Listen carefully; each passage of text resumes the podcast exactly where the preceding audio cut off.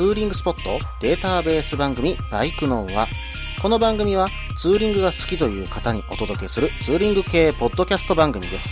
私のみならず、皆さんのおすすめスポットやグルメ、イベントなどを紹介、共有ができればと思っております。どうぞ皆さんよろしくお願いいたします。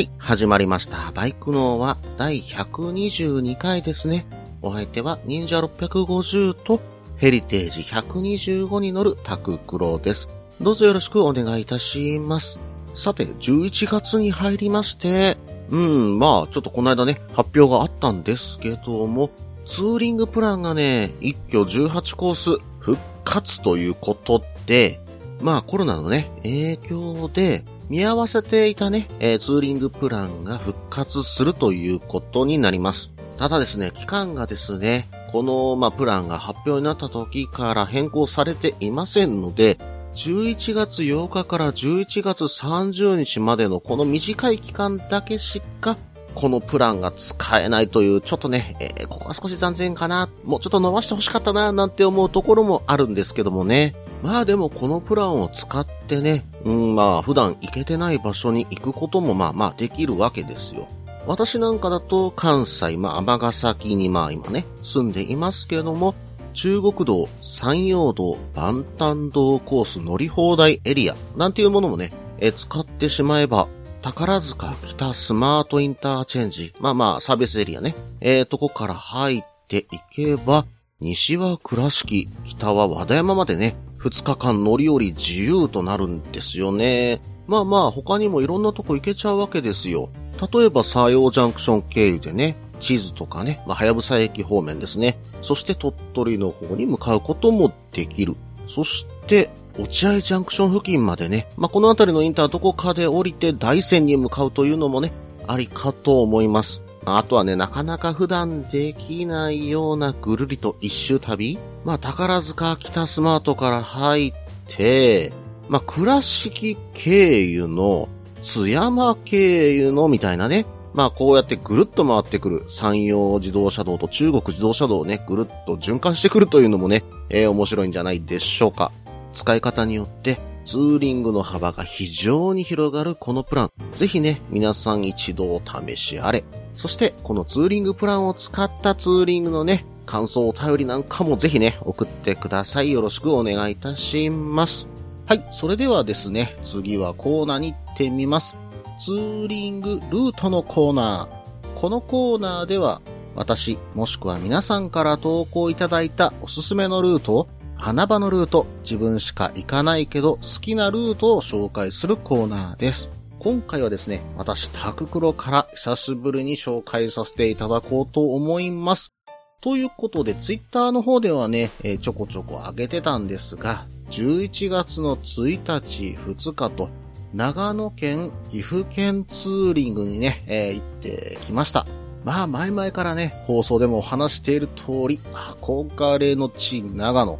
この度、ようやく行くことができました。本当にね、着いた時は感無量でしたよ。まあ、たまたまね、11月の頭に休みがね、取れまして、まあ、1日2日、月曜日火曜日と平日なんですけども、まあまあ、ここでね、うーん、いけるかなもしかしたらヴィーナスライン凍結してるんじゃなかろうかというふうなね、思いもね、考えつつ、まあ、宿を取らずに行って、もしヴィーナスラインが凍結しているのであればスルーして、山梨方面に向かって別のところに向かおうというふうに思ってたんです。ところがまあね、一番いい日に当たりました。そのあたりの話もね、詳しくしていこうと思います。さて、まずは11月の1日朝3時15分ぐらいだったかなそのぐらいに起きて、バイクに準備をして、出発ということでね、えー家を出たわけです。まあでもこの時にね、ちょっと寝坊、まあ本当は3時に起きる予定だったんですけども、15分ほど寝過ごして、まあなんとかね、起きれたからよかったんですけども、慌てて準備をしてね、4時までにね、高速に入りたかったので、なんとかね、3時45分か50分ぐらいには家を出て、尼崎インターチェンジから名神高速にね、えー乗りました。うん。まあ、この時が、まあ、朝4時、本当ギリギリだったんですけども、それで入れて、なんとかね、深夜割引、高速のね、深夜割引を使うことができたんです。ただね、荷物の方が、まあ、ちゃんと縛ったかとか、まあ、あれ持ってきてないのないかな、大丈夫かなっていうのがあったんで、すぐ近くのスイタサービスエリアね、ここで、まあ、荷物の点検と、まあまあ、あと荷崩れしてないかっていうところのね、まあ、縛り具合をちょっと確認して、さて、出発となったわけです。まあ、気温はね、この時夜走ってた時は、8度以下には下がってないです。山間部で8度ぐらいだったんで、まあ、平野部では12、3度あったんじゃないのかな。それほど寒くもないかなという感じでね、走っていきました。ただこの時は、まあ、ビーナスラインを思いっきり走りたいと。まあまあ、あの、早く走るとかそういうことじゃなくって、気持ちよく走りたいということで、まあ、体にあまり負担かけずに、こまめに休憩を取りながら走っていこうと計画していました。だいたい1時間に1回ぐらいかな。うん、まあ、そのぐらいのペースで休憩して、まあ、その都度ね、軽いストレッチをしつつ向かっていって、まあ着いた頃には全然ね、体の方は調子良かったです。まあ道中はですね、途中、タガのサービスエリアね。そして、その次がエナのサービスエリア。そして、駒ヶ岳のね、サービスエリアに泊まって、えー、ここでね、えー、朝ごはんをいただきました。まあもうこの時点で4時間以上起きててお腹ももう本当に減ってたんで、で、まあここに着いたらソースカツ丼食べたいなとは思ってたんですよ。そしたらですね、なかなかびっくりするものを発見しまして、まあ、駒ヶ岳のサービスエリアで有名なものといえばね、やっぱりソースカツ丼なわけですよ。ところが、写真を見てると前にはなかったと思うんですが、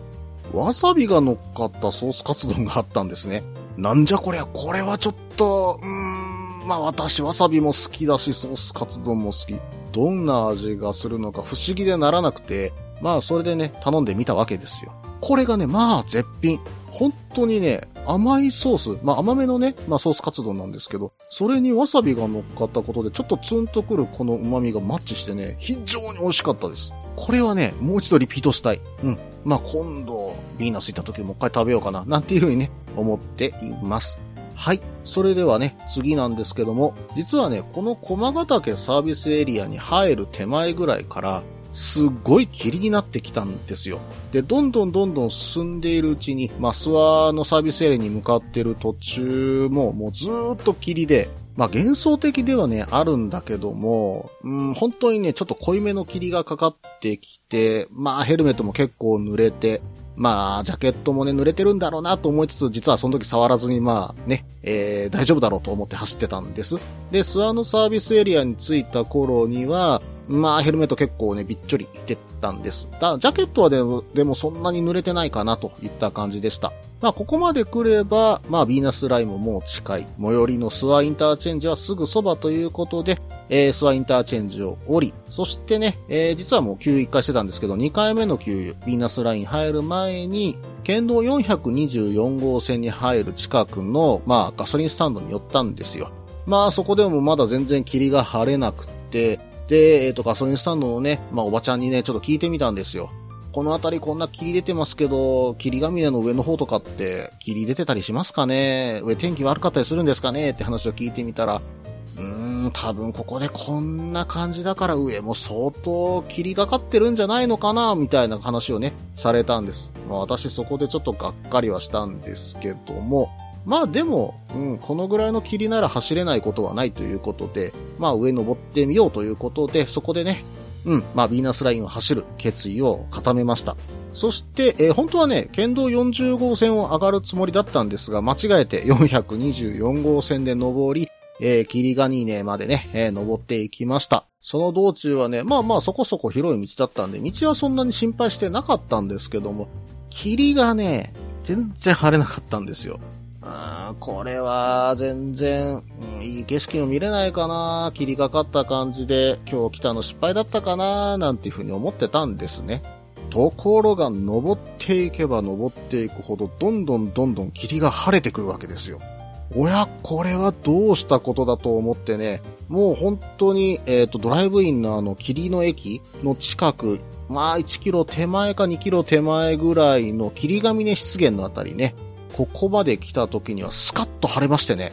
この湿原の近くの駐車場に止めてみた景色。これが素晴らしかったですね。黄金色に染まる大地に雲海が見え、そしてその先には富士山までそびえ立ってるんですよ。こんな素晴らしい景色は私初めて見ましたね。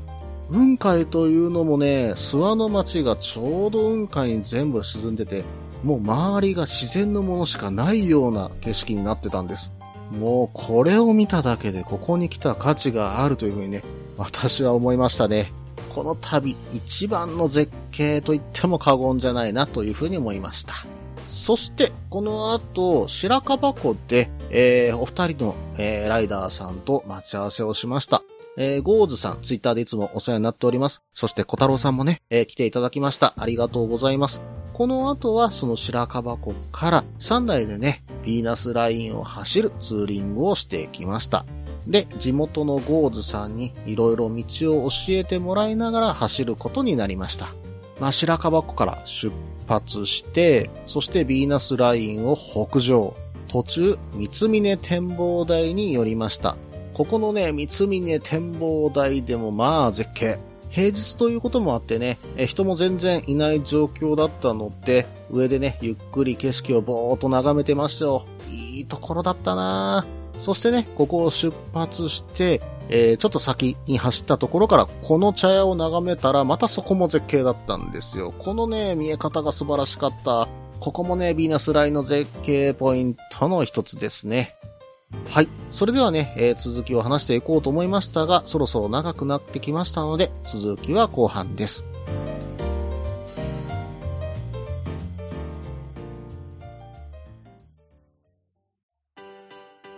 落ち着いて聞いてください。あなた EBR 症候群です。だって、だってお前ハヤボルトじゃんって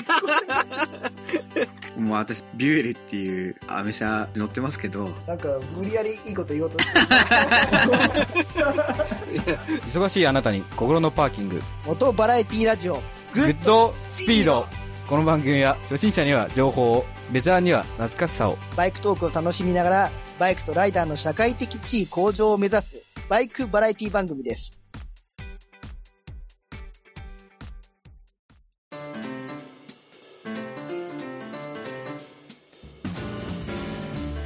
いそれではね、後半です。後半はね、三峰茶屋からの長野ツーリングの続きをね、お話していこうと思います。えー、そして三峰茶屋を出て、北にどんどん登っていきます。美しが原高原美術館に着きました。まあその着く手前にね、すごい絶景ポイントがあったんで、まあ近くの道路から、この美しが原高原美術館の方を眺めてすごく綺麗に見える場所があったんで、それもね、ゴーズさんに教えてもらってそこで写真も撮りました。ここの写真はね、上げておきますね。そして、美しが原高原美術館の駐車場でも絶景を見ながら3人で、まあ談笑してたと、え 言ったようなところです。もう行くとこ走るとこすべてが絶景でしたね。ヴィーナスライン素晴らしかったなぁ本当に何度でも行きたい。この場所はね、心奪われましたよ。ただこの後ね、上田に向かうために県道464号線をさらに北上。この道がね、結構細くて、まあまあ、道も結構怖いなというか、コーナーがきついところが多かったのかな。うん、なんでここはちょっと気をつけて走っていました。そして県道62号線を経由して、まあ実はね、もうお昼の時間だいぶ過ぎてたんですよ。もう14時近かったので、これはいかんと、お昼どこかで食べなきゃいかんということで、急遽道の駅、丸メロの駅、長門によってね、えー、ここでね、お蕎麦をいただきました。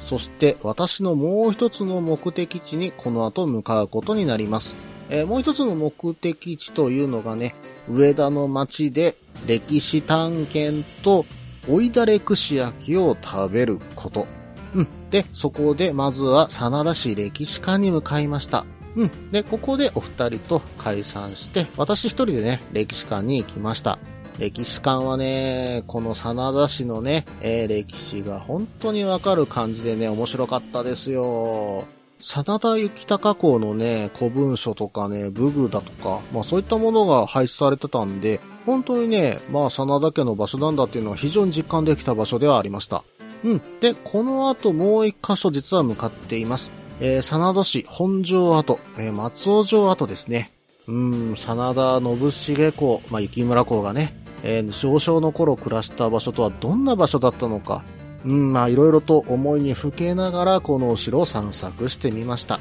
うん、まあ、ここでゆっくりしてたんですけどもね、うん、まあ、そろそろ時間だということで、上田駅近辺に宿を取りましたので、上田駅に向かって宿にね、えー一旦チェックインしました。で、今回の宿は、えっと、本当に上田の駅前だったんですよ。で、バイクどこに止めようかなと思ったんですが、ホテルの方に教えていただいたら、駅前のね、市営お城口駐車場っていうところがあって、ここだったら大型バイクが置けるということを教えてもらったのでね、うん、まあそこに止めさせてもらいました。うん、まあまあ、そしてね、チェックインして、シャワーをね、ちょっと浴びさせていただいてから、まあさっぱりした状態でね、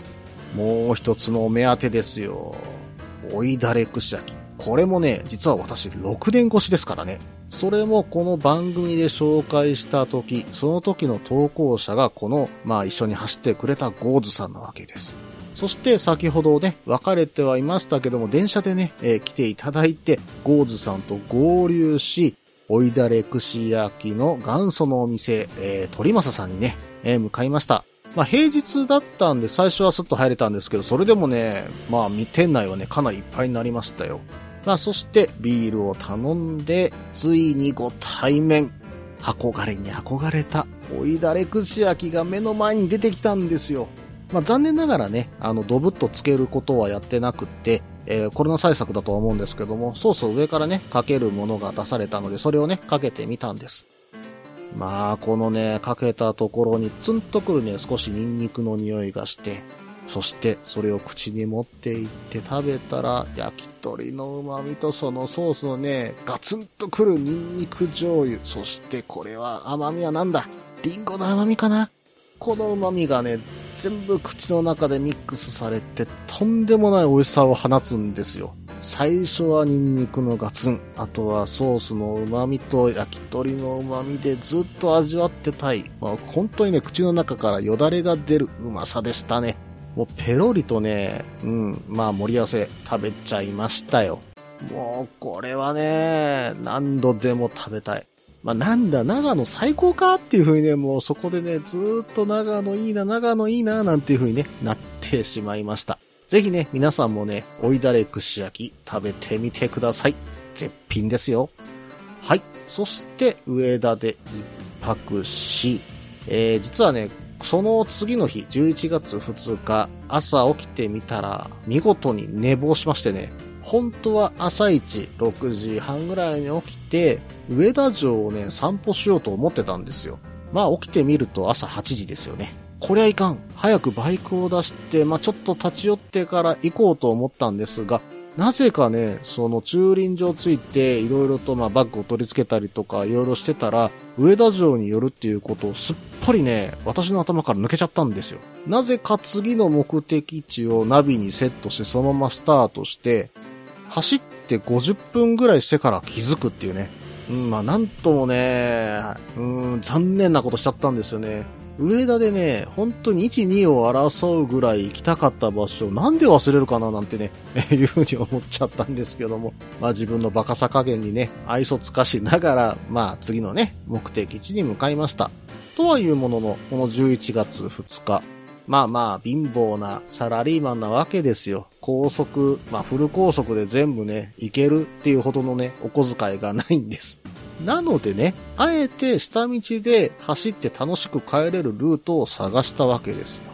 その時に出てきたのが平湯経由のせせらぎ街道。そして郡上に向かって降りて、関ヶ原あたりからね、高速に乗ろうかなというルートを立てたわけです。ただ、尼崎にはどうしても7時か8時ぐらいまで、夜の7時か8時ぐらいまでには着きたかったので、まあそれほど時間もなかったんです。なので、上田をまあ8時に出たとして、松本市内を抜け、次の目的地だった平湯温泉にね、えー向かうことにしました。まあ、平湯温泉で少し温泉使って帰ろうと思ってたんですけども、これの行く途中がね、もう紅葉の絶景、国道158号線の紅葉は素晴らしかったですね。ただ、時間がないので、まあ、ここも非常に残念だったんですが、阿房峠も通らず出てきちゃったんですよね。で、私はトンネルに向かったんですけど、アボー峠に向かっていくバイクは何台かね、見かけたんです。あ、羨ましいなーなんていう風に思ってたんですけどもね。まあ、知り合いのツイッターを見てみると、その後アボ峠を通ったら非常にさらに紅葉の絶景があったなんていうね、写真も見かけてるんで、本当に残念なことしたなとは思ってます。まあ、これは、どこかでね、また行きたいなとは思うんですけどもね。えーそしてね、えー平井の森でね、温泉に入った後、しせらぎ街道に向かって、高山を抜けてね、向かいました。まあ、高山でもね、街並みでも見て歩こうかななんて思ってたんですけども、まあ、バイクを止めるとこが見つけられずというか、人が多すぎて、まあ、修学旅行生みたいな方も結構いらっしゃって、うーん、これは止まっても、うん、まあ、私あんまり人混みが好きじゃないのでね。うん、まあ止まっても楽しめないかな。ここは家族と一緒に来ようかな。ということでね、一旦パス。そして、えーその後、せせらぎ街道に入り、ここがね、このせせらぎ街道もまた絶景でしたよ。もう紅葉のトンネルかと思うような感じの道をね、ずーっと走っていけたんです。名宝あたりまでずーっとですよ。これは良かった。まあ、そしてね、えー、郡上に着くぐらいの時までは本当にね、車も少なく回送路で気持ちよく飛ばさせてもらいました。そして、えー、郡上に着いたんですけども、まあ、郡上はね、今回はスルーということで、国道256号線を使って、えーモネの池の方にね、えー抜けていきました。まあ、モネの池はね、前に一度訪れたことがあったんですけども、まあ、ここはトイレ休憩ということで、トイレだけ行って、チラッと覗いてね、えー出てきて、えその後次の休憩ポイントである池田温泉までね、サクッと走ってきて、そして関ヶ原から高速に乗って帰ってきました。えー一泊2日約930キロぐらいのね、えー工程だったんですけども、実はね、まだまだ紹介しきれてないスポットがあと2、3箇所あるんですよ。これはまたいつかね、どこかでお話できたらと思います。ただこんなね、えー930キロロング走るのも久しぶりで、まあ帰ったらね、結構体痛くはなってましたね。最近ね、まあちょっとお医者さんに言われたんですけど、四十肩になりかけてるみたいなね、えーことも言われてるんで、ちょっと恐る恐る、まあストレッチしながらね、えーバイク走っている次第なんですけどもね。はい。ただね、久しぶりのロングツーリング楽しませていただきました。次のロングツーリングがもしかしたら年末に行くかもしれません。次はどこに行こうかなそろそろ考えないといけませんね。以上、ツーリングルートのコーナーでした。それではね、この後エンディングです。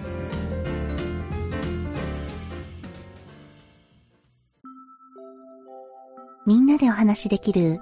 行きつけのライダーズカフェ、ネットに作りませんか？バイク系雑談番組、アットみずき。この番組は、プレゼンターの私、みずきがお話しするだけでなく、リスナーの皆さんにもコメントで参加していただき、バイクに関するお話をしていく、インタラクティブ型バイク系雑談番組です。近況やお題から始まった話が、どんな話につながるのかは、参加する皆さん次第。アットみずきは毎週木曜日、21時からツイキャスにて放送中。番組の詳細や過去放送の情報は、ひらがなでアットみずきと入力してウェブで検索。皆さんとお話しできるのを楽しみにお待ちしています。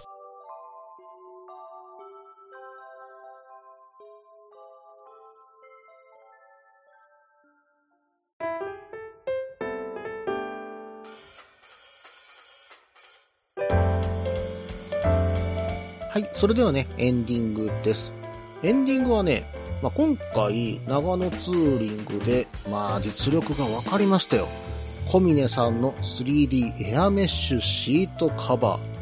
まあ、おそらくこれのおかげでしょうね。この2日間、大してお尻が痛くなりませんでした。やっと快適なお尻ライフ、あ、お尻ライフじゃない、バイクライフをね、エンジョイできるかなというふうに思っています。まあでもね、確かにこれ引くとふかふかな感じも増えますし、まあなんだろう、下がスースースースーとするのって、かなりね、蒸れも抑えてくれて、こう、生地と皮膚の擦れ具合もそんなに痛くならなかったな、なんていうふうに思ってます。まあこんな快適にね、えツーリングできるなら、つけとけば、前もってつけとけばよかった、なんていうふうに思うところもあるんですけども、やっぱり見た目がねっていうところもね、やっぱり心のどこかでまだ残ってるんで、まあ早くそのプライドを捨てなきゃな、なんていうふうに思っています。ただ、一つね、欠点があるなというふうに思ってるんですよね。私今回買ったのが AK107 っていう滑り止めがないタイプ買っちゃったんですよ。で、少しでもね、バイクがギャップを拾うと、私のバイク忍者650のシートってちょっと前傾に傾いているので、